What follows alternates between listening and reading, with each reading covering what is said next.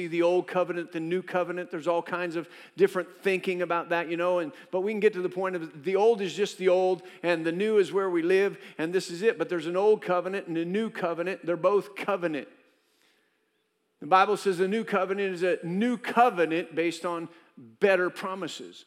And part of those better promises as we go through uh, getting a little understanding of covenant is really this. I want this to kind of get into your thinking right off the bat. Is this that really with the blood of bulls and goats, you still had God over here and man over here and God working through the covering of the blood of bulls and goats to execute in what He had promised with man and bring man to that. And so the works of the law, again, not to, not to undo anything said, but to, to hopefully bring greater revelation. There, there was, you know, here's what we did, here's what God did. Here's what we did, here's what God did, right? And so we try to do this to do what? To then earn what God's going to do. But there's a melding together of that in the new covenant in this that God's not over here and we're over here. What happened in the new covenant by the blood of Jesus is we're no longer still separate. He's no longer in a temple afar off in an enclosed holy of holies where the people are on the outside doing what they're doing. They bring sacrifices of their own strength, raising their lamb, their bull, whatever they could bring for a sacrifice. The priest taking that sacrifice, going into that place of God, separate from the people, and offering the sacrifice for the people. But Jesus, being that high priest, came in once for all, that we are no longer over here and God's over here. God, in that blood, has merged us into one.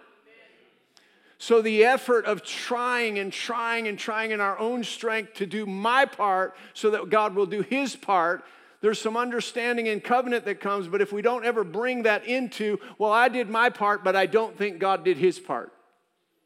Or God did his part, but I don't think I'm doing my part is where we stay separate. But when we start to see God did his part, I received it, and now his very life, his very nature is in me. So I'm not trying of my own strength. It's part of my character, it's part of who I have become in Christ Jesus. The whole goal, if you will, of Christianity, Christ dying for us, is to break the sin that separated us and to bring us back to the original intent which is let us create man in our image and in our likeness.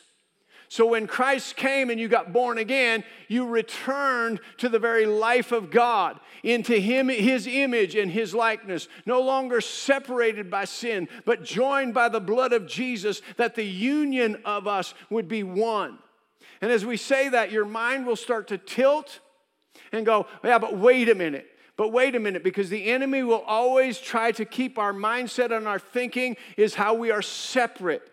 God is trying to get our thinking into union with Christ.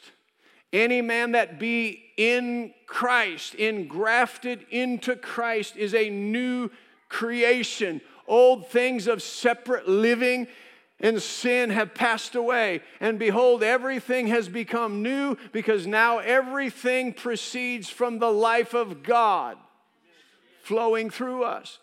And when He is the vine and we are the engrafted branches, the same life in the vine is flowing into the branches, which produces fruit. He said, if you don't understand this and you're offset from the vine and you're not producing fruit, or if you say you're engrafted in the vine and it's not producing fruit, then it is to be cut off. So, the understanding of the union of the vine and the branches and the fruit that comes is a oneness that flows in that. So, we're going to go back to really talking about covenant uh, and how covenant is cut, what's done. So we're going to weave in between the old and tie it to the new.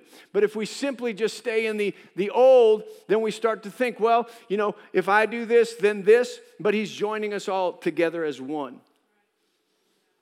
Praise the Lord.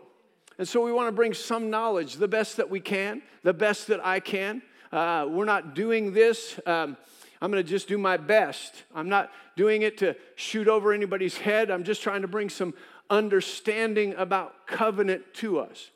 so that we can kind of join together and understand the principles of covenant. We can read the New Testament in the light of understanding of covenant. There's so many new covenant scriptures that if we don't understand covenant, they don't make sense to us. If we just understand the Western uh, uh, American democratic mindset, we won't really understand things like even written to the Hebrews. We hear this all the time. Do not forsake the assembling of yourselves together as the manner of some is, but do even more gathering together as you see the day approaching so that you might build one another up, encourage one another in love and good works because if we continue in sin after we have a knowledge of the Lamb slain in the covenant that we have, there will not be another sacrifice for sin. And if under the old covenant, in the mouth of two or three witnesses, you could be proven to have broken the covenant, and that would mean death, how much worse someone who would tread underfoot the blood of Jesus Christ and frustrate the Spirit of grace. See, we hardly get to that scripture because we're not really understanding the importance of covenant. He said, Our gathering together and understanding the importance of covenant and how the covenant that we have with God moves down through the whole family. We hold one another together because there's sin out there. And we gather together to encourage one another in the love of God, what He's done for us, and the good works that He's called us to, not the works of the flesh, but the works that come from the grace of God.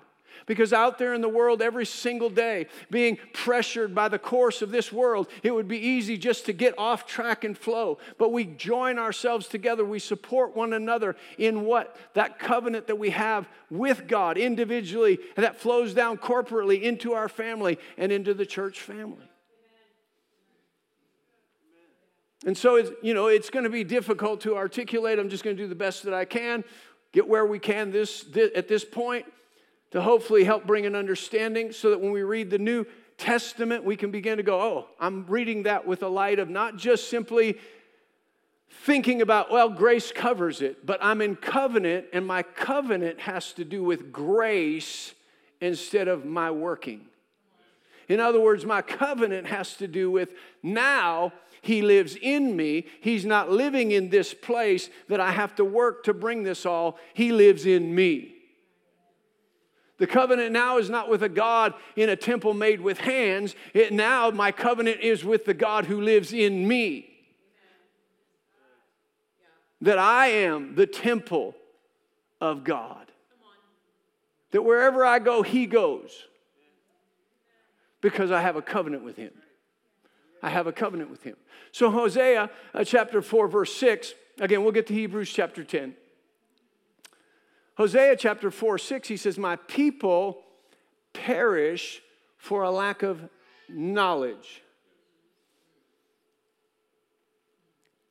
He said they, they actually have rejected knowledge. Then he goes on, he says, The way that they've rejected my knowledge or the correction is because they have forgotten my laws or they've forgotten the terms of the covenant that they live in. So he said, When you forget the terms of the covenant that you've cut with God, and you or you don't know them or acknowledge them, then you come out from under the covenant, covering of that covenant.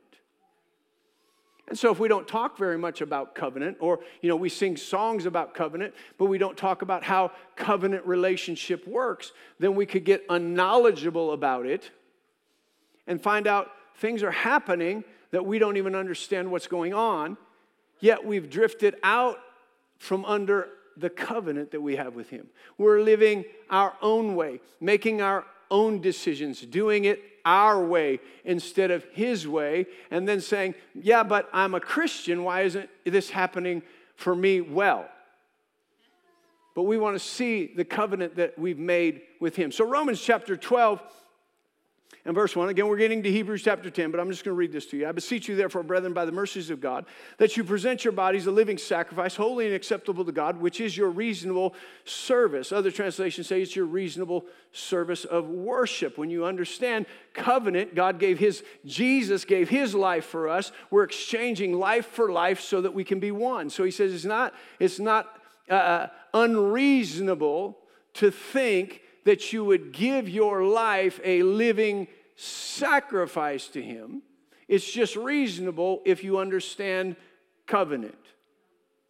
Now, if you don't understand covenant, it's not really reasonable that I would give up my whole life for Him. But when you understand covenant, I know you think, well, wait a minute, I think that just goes away from the gospel. I thought it was all free. Well, it's free in the sense that no matter what sacrifice you give, you could never have earned salvation. He gave his life so that the power of sin would be broken, so that his life now could become your life.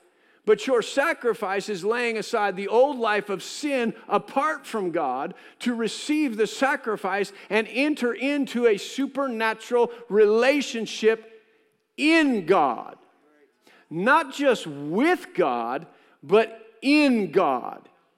Him in us, us in Him. Right? So, this is where it starts to blow our mind. Because we can say it, but to understand the Spirit of God dwells in me, and I'm aware of it that is the source of my life, that is the source of the direction of the, my life, that is the source of the knowledge of my life, that is the source of everything. Yeah, but wait a minute. Uh, what about my job? What about those things? Well, certainly there's things that you, you study in the natural about that, but He knows more about your job than you do.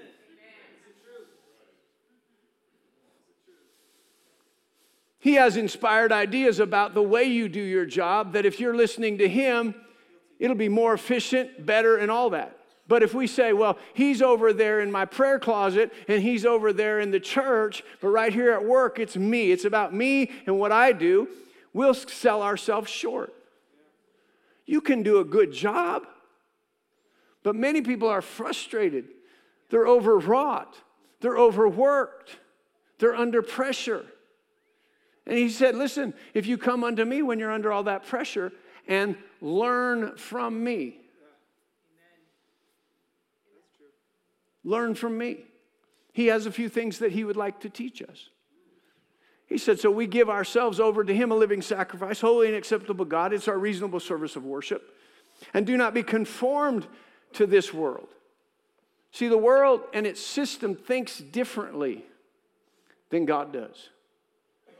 So, all the ideology, all the, the, the thoughts, all the, the, the, the things, the systems and processes of this world really are not the way God wants us to live.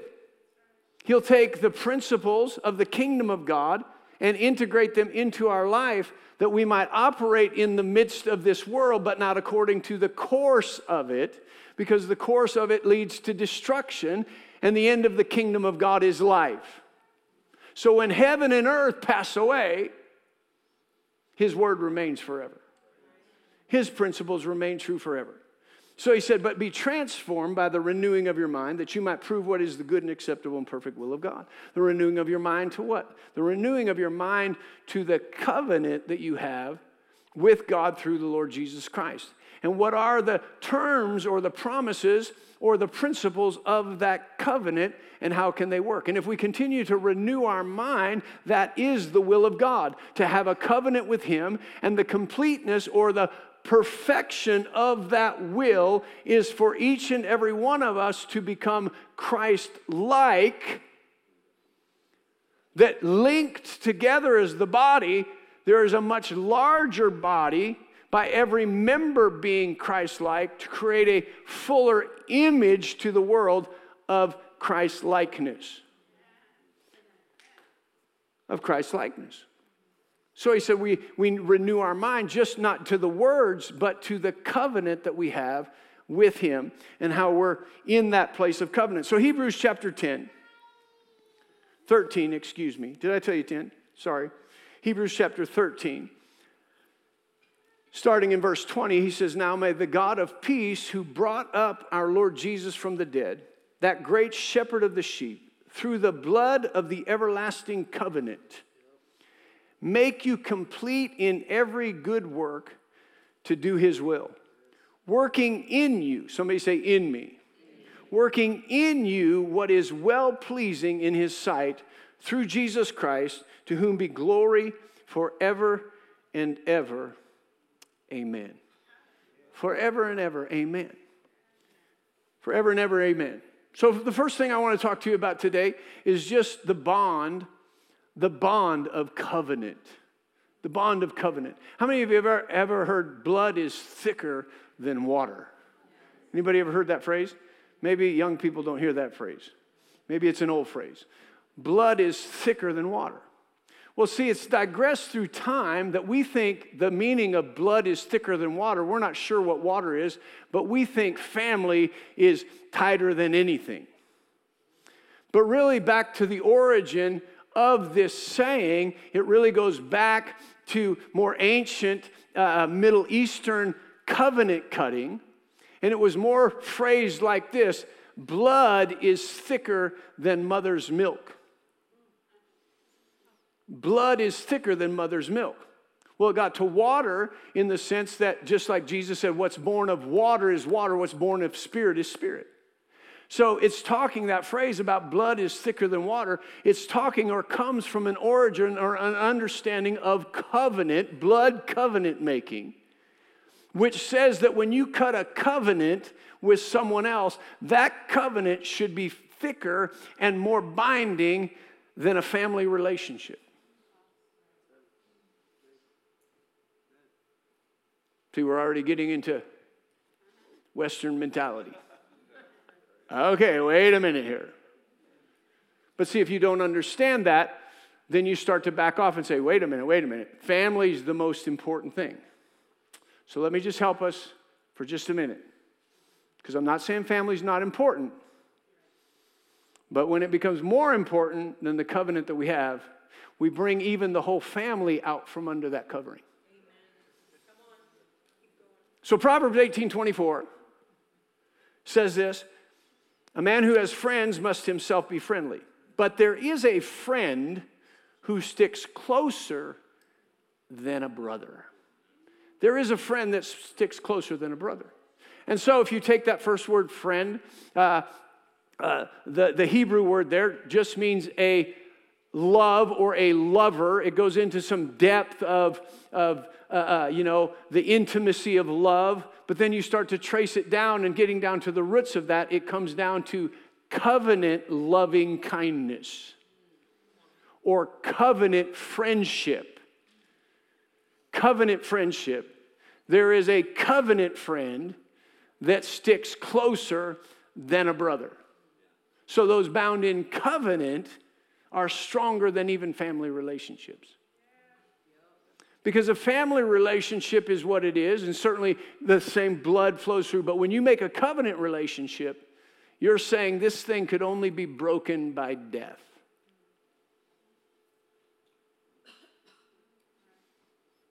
So again, it goes out there, but we understand this that the covenant that we have through Jesus Christ, the power of sin was broken only by death.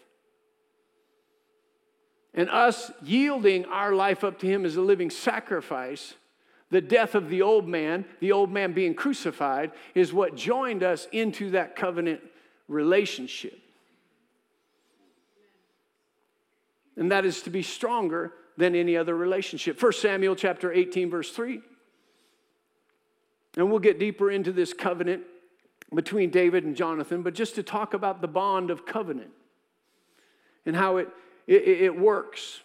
It says, Then Jonathan and David made a covenant because he loved him as his own soul. He loved him as his own soul. Or when they made a covenant, there was covenant love that I love you as I love myself. Hmm. So now our question, you know, he said, here's the deal love your neighbor as yourself.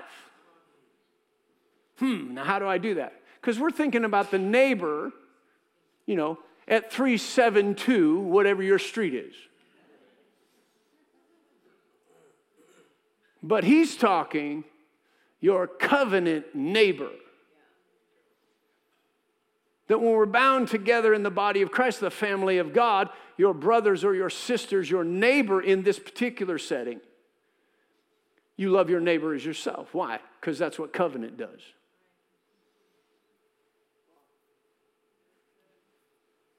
So he said they, they cut a covenant.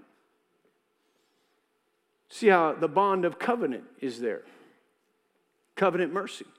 So First John chapter 5,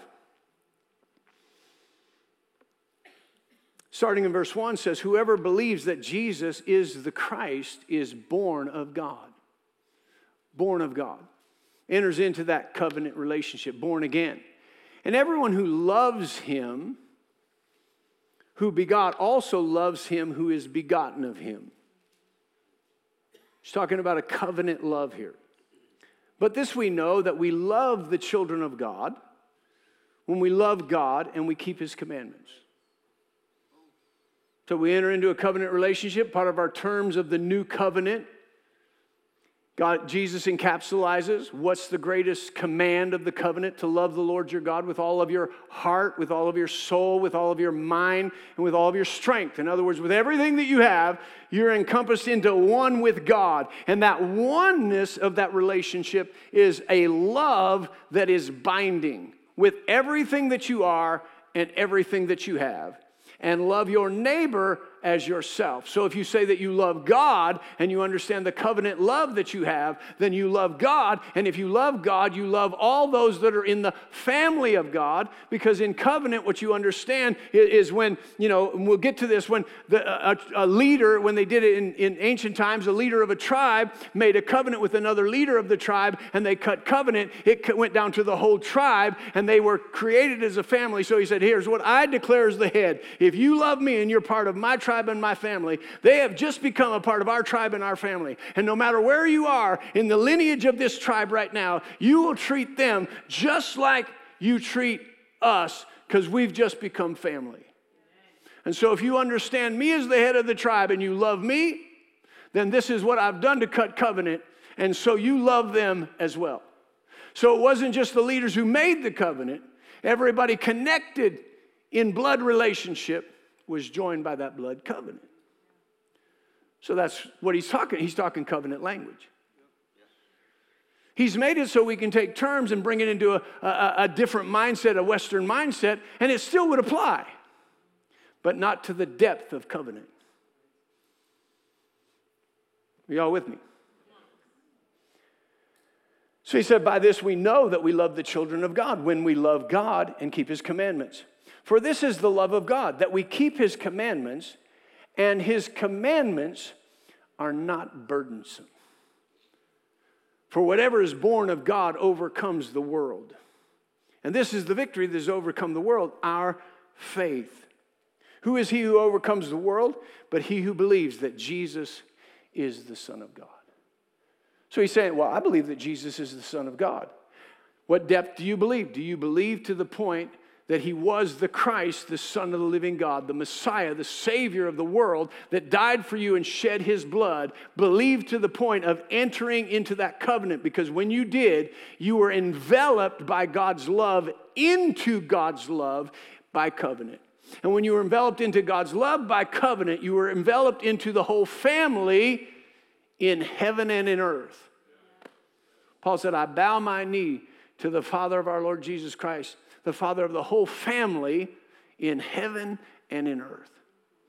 In other words, from generation to generation, an everlasting, an everlasting covenant. An everlasting covenant. So then, Luke chapter 14, verse 25. Luke chapter 14, verse 25. Jesus is walking the earth now. He says, Now a great multitude went with him. And he turned and said to them, If anyone comes to me and does not hate his father and mother, wife and children, brothers and sisters, yes, and his own life also, he cannot be my disciple. And whoever does not bear his cross and come after me cannot be my disciple. Anybody ever struggled over that scripture? Yeah, because if you're just like, what is is he got is he got an ego problem or what? No, he understands covenant. He said, if you're going to understand how blood is thicker than water, then you've got to put this covenant relationship before any other covenant relationship. And we're going to get to it because the understanding of the benefit of this relationship supersedes the benefit of any other relationship you could have. This relationship. And Jesus knows that. He said, if you're going to come and say you have a relationship with me, but you have deeper relationship with others, you're going to be confused, wondering why the relationship with God isn't producing what you want it to produce. Yet you're not really given fully to that relationship. And covenant says, I give myself fully to this relationship. And through that relationship, the other relationships are blessed and developed. Right? God knows who your family is. He knows who your wife is, your brothers, your sisters. And He says, I want to bless those relationships. But if they're before me, I can't bless them in the way that I want to bless them.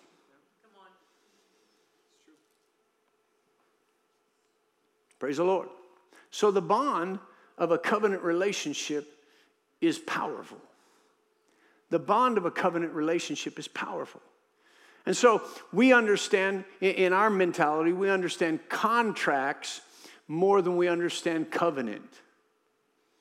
And really, to understand the power uh, uh, of the blood covenant over a contract, we have to see a few things that, that show us why it has so much strength, or it should have so much strength and power. So, Leviticus chapter 17 and verse 11. Leviticus chapter 17 and verse 11.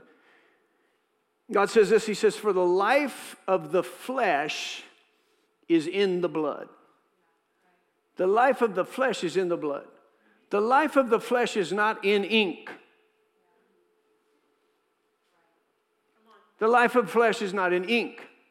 So even though we talk about binding contracts, we continually can break binding contracts. In our culture, we've learned to finagle and get away uh, with and get out of contracts. But if we lived in a covenant society, you wouldn't do that because if you broke covenant, it was worthy of death. Why? Because the life is in the blood. So when you make a covenant, you are vowing with your life. You're saying that. I'm making a covenant. If I break this, it's my life. So, lest you get too concerned about it right now, Jesus just said that I'll give you my life, and it'll never be broken. Right? I died once, I'll never die again. So you can be confident in this covenant relationship. He said, the life, For the life of the flesh is in the blood, and I have given it to you upon the altar to make atonement for your souls, for it is the blood that makes atonement for the soul. So he said, I've taken the blood, the life of innocent animals, and I put it on the altar to cover your sin. To cover it so we could have this level of covenant cut by the blood of bulls and goats. He goes on to say that the life of all flesh is in the blood, so I don't want you drinking the blood of the animals. You're going to offer their blood as a sacrifice to me because it's their life for your sacrifice. Don't be drinking their life into you.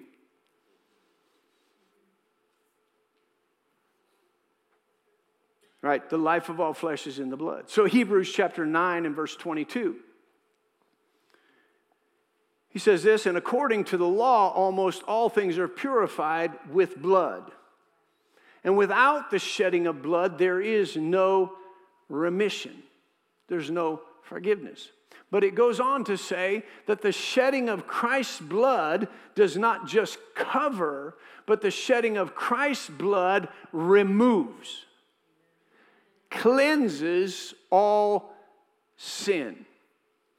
And he said, Where you understand this covenant action of his blood coming into your life and washing all sin, washing all previous blood traits out, he said that cleansing will set you on a path that there will be never another sacrifice or need of another sacrifice for sin for me because I'm no longer a sinner by nature. My sin has been totally cleansed. That his very life, his very sinless life, is imparted to me through the communion that I have with his blood. See, everybody's mind's going like,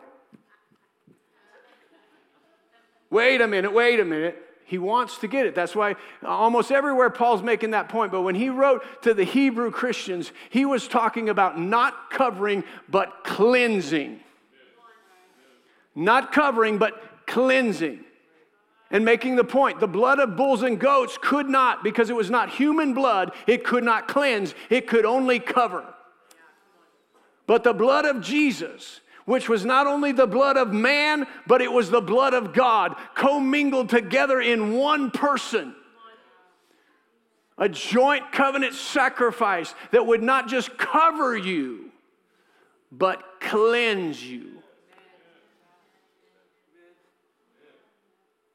If we could get that cleansed mentality, all of us, right? So, do you ever make a mistake? Yeah, I'm with the Apostle Paul. And I'm getting it as I study it, but I've not yet apprehended.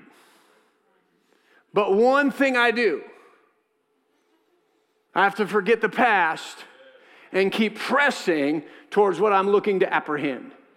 See, so often we're like, I'm trying to apprehend, but that seems so far away from where I've come from and the things that I've done, the mistakes that I've made, and the, pros- uh, the, the progress that I've made, good or bad. It's just so hard where I'm at to imagine apprehending this maturity, this perfection, this total cleansing that I just give up apprehending and I turn back to compromise. And Paul said, Don't do that. You might not have a hold of it yet, but the reality of it is so true that if you keep moving towards it, just moving towards the mentality of being washed by the blood and being enter, entering into covenant with the spotless Lamb of God letting that wash over your mind instead of worrying about not sinning, not sinning. It's so hard to not sin. I turn from that to apprehend the cleansing that's in the blood. If I think, no, I'm not going back there because that's not me, I've been cleansed of that and I know it. Now, instead of fighting against sin, we're living for righteousness. But it's difficult to do that if your mind hasn't opened up to truly what covenant has done in its fullness. Because the life of Jesus was in his blood. So, communion, just to get ahead of myself, so communion is so important. Because that type in the whole type and rite and process of cutting covenant. There's a drinking of that. He said, This is representative of my blood. And so when you partake of my flesh, my body, and my blood, you are partaking of all that I am and all that I have, and you're becoming one with it. And this covenant ceremony idea we've lost track of, right? And so I'm, uh, again, get ahead, get ahead of myself a little bit, but the marriage covenant the marriage covenant. I've watched the idea and the understanding in our culture of marriage covenant just break apart. You'll come in in these days and you'll, you know, somebody who's been in weddings for a long time will say, uh, I'm, I'm here with the, the, the bride or the groom's party, and they'll wonder what side they're supposed to sit on. We're like, ah, sit wherever you want. It don't matter.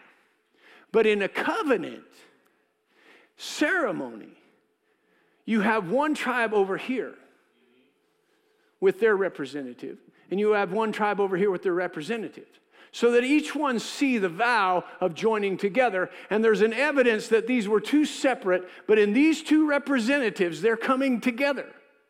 And these tribes will be joined together as one from now on. In a wedding ceremony, you're saying the legacy of this family and the legacy of this family they may be separate, but in these two individuals, you're covenanting together and you're bringing what was passed from these families into a new family that will take another generation forward of this bloodline. And then everybody celebrates, and you go to what you call a covenant meal. And in that covenant meal, everybody tries to hang around no matter how long the pictures take and no matter how long, whatever. They try to hang around for what? The cutting of the cake. We're going to we see what's said, but just stay with me for a moment. The cutting of the cake. We might have all different kinds of things, champagne, but in the beginning, it was a cup of wine and a cake.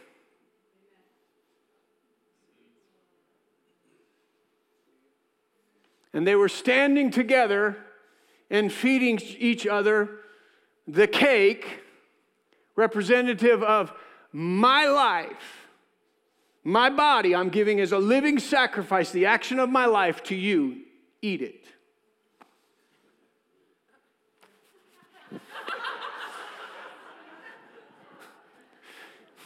it's like the anointing. I'm going to have it in you and on you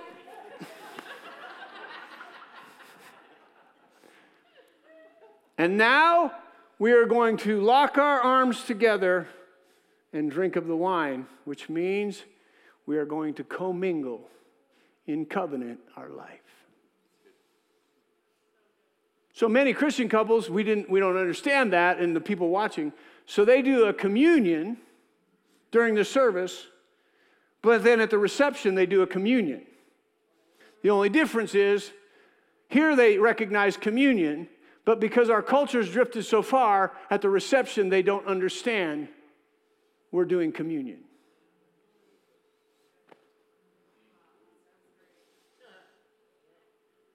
So, if we understood covenant ceremony, we'd understand wow, this wedding is really important, not just to the couple, but to the future, and how the past comes together for a future because it's covenant. Praise the Lord. How powerful is covenant? And so, the purpose of covenant. So, we see the power of that, that covenant bond, the strength of that covenant bond. We understand why it has to be in blood, because you're sealing it with your life. With your life. Now, again, where we are down the road in the covenant, you're like, man, I didn't shed no blood but you were in Christ. That's why it's so important to understand that you were in Christ. Because he shed human blood for all humanity. He shed God blood for God's side of the covenant, for everlasting covenant. In Jesus, every human being was represented, as well as the Godhead represented in one man, Jesus Christ. So you're like, I didn't shed any blood. In Christ, you did. And when you said, I accept what you did for me, you said, I accept that was my substitute on my behalf. And we'll see in a, in a week how that covenant representative. We talked a little bit about uh, uh, Henry Stanley last week when he went to Africa. He cut like 50 covenants. But some of those, his right hand man cut for him. He shed his blood on behalf of Henry Stanley, but it was just as binding.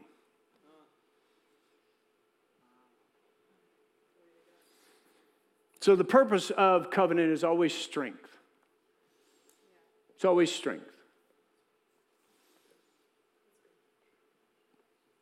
It's always strength. So, Ecclesiastes chapter 4, verse 9 says this Two are better than one because they have a good reward for their labor. For if they fall, one will lift up his companion.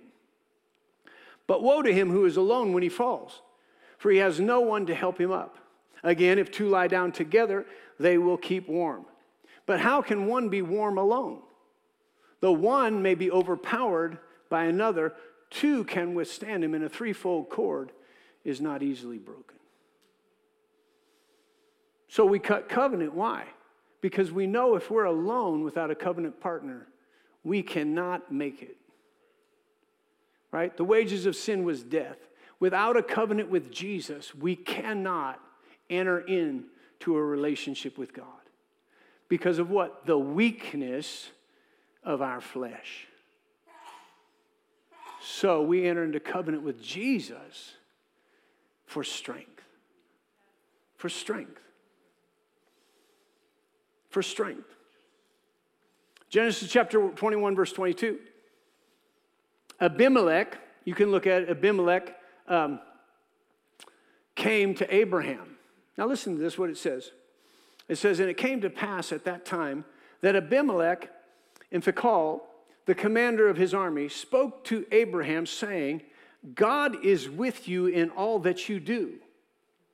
Now, therefore, swear to me by God that you will not deal falsely with me, with my offspring, or with my posterity, but that according to the kindness that I have done to you, you will do to me and to the land in which you have dwelt. See, he said, Listen, we're going to make a covenant that isn't just with me and you, but it's going to be with my kids and it's going to be with my future generations, my posterity. That's how deep covenant goes. And Abraham said, I will swear. And then Abraham rebuked Abimelech because of a well of water which Abimelech's servants had seized. In other words, he said, If we're going to make covenant, you're going to give back that well.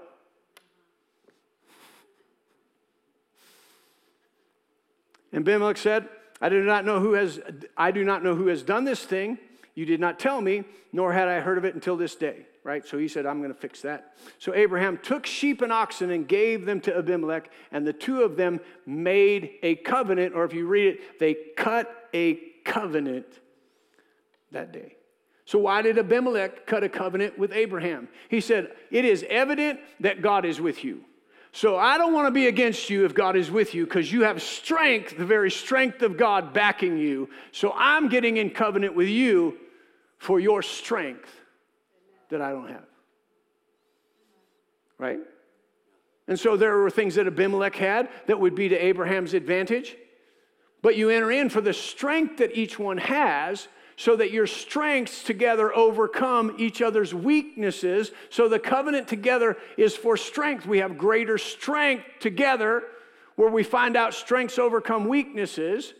Instead of just cutting covenant with somebody with the same weaknesses, we cut covenant for strength. So listen to this. I believe Paul was getting a revelation of covenant terms that he understood. 2 Corinthians chapter 12, starting verse 9. And he said to me, you, you understand the story. He got a revelation from God. He went out and preached it, and, and the devil didn't want the revelation to get out above measure. And so uh, uh, Satan sent a messenger to buffet uh, the Apostle Paul. And Paul asked God three times, Take this from me. Come on, just get me out of this mess. I hate what, what these people are doing, coming behind and undoing the gospel and the revelation that I'm preaching, uh, uh the persecution that it brings. And we know this pretty, uh, pretty well. He said, I asked him to take it from me, and his answer was, My grace is sufficient for you. My grace is sufficient for you. In other words, Paul understood covenant and he understood what grace was.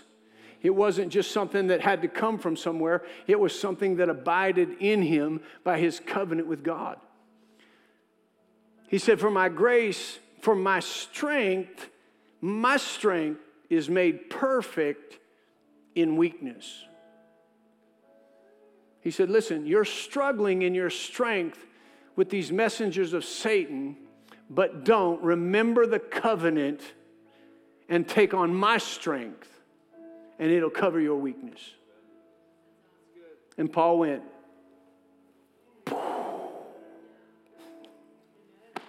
Come on, he was going around going, Man, this is so hard. Every time I bring that revelation of Christ in them, some Judaizer, some religious person comes in and go, Don't listen to that Paul. He's not got revelation. Look at what he's done in the past. And Paul's like, Man, this is tough to get this revelation out. And I know it's Satan doing this, but I don't know how I'm going to overcome what the devil's doing. Come on, God, get me out of this mess. And God said, I don't need to get you out of this mess. What you need is to recognize you have a covenant with me, and my strength is in you. My grace is is upon you. And Paul went, You're right. So I glory in my weakness so that your strength will be revealed in me. He said, Wow.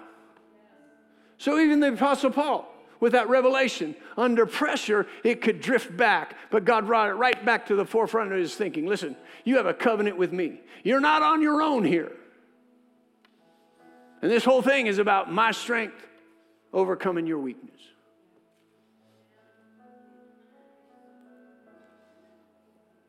Praise the Lord. Says, therefore, more, most gladly, I will rather boast in my infirmities, that the power of Christ may rest upon me. Therefore, I take pleasure in my weakness in reproach, in needs, even in persecution and distress for Christ's sake. For when I'm weak, then I'm strong. The understanding of covenant will cause you to know that there's strength that you have not yet realized for situations that you've not yet approached but that He'll lead you into. And you'll say in your own heart, I don't know if I can do that in my own strength. And He'll say, You can't, but that's why you have a covenant with me, because what you can't do, I can do. And He's going to call you to something bigger than you. And when we don't have a covenant understanding, we're like, No way. I'm insecure. I can't do that. And if I do that, I'm afraid of failing. But when you have a covenant mentality, you say, Thank you, Lord. I know I can't, but you're here to overcome my weakness. So I'll step right out in my weakness that your strength might be seen in me and covenant realized. Why don't you stand up? Father, we thank you. We praise you. We magnify you. For you are good and your mercy endures forever and ever and ever. Your loving kindness is from everlasting to everlasting. We thank you for the covenant that we have through the blood of Jesus Christ. That it's not just a covenant that covers our sin once a year, but once and for all. We've been cleansed.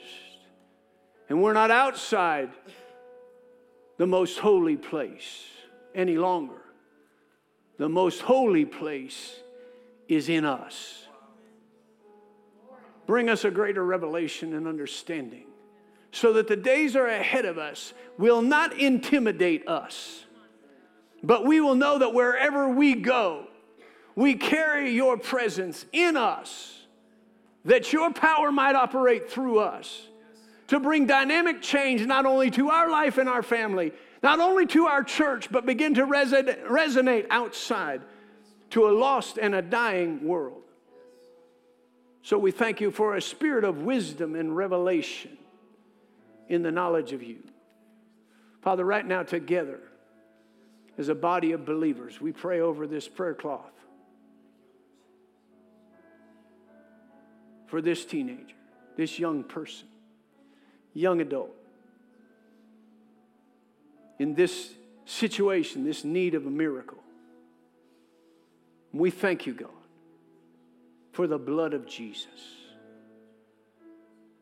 That part of the covenant, that blood shed when you bore stripes upon your back and you declared that blood was poured out of your body that we might possess and lay claim to the healing that was released, the power of healing that was released.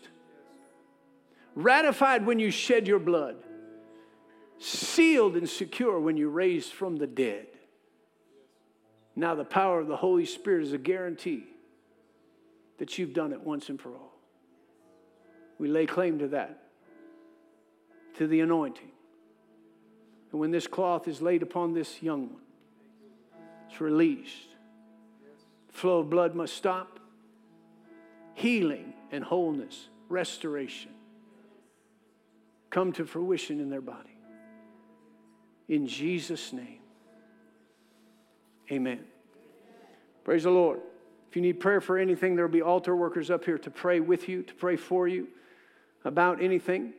If you say, you know what, I need to renew or, or to make a commitment to Jesus in covenant, they'll be here to lead you in a prayer of rededication or even salvation if you need that to enter into that covenant and the strength of that covenant with you.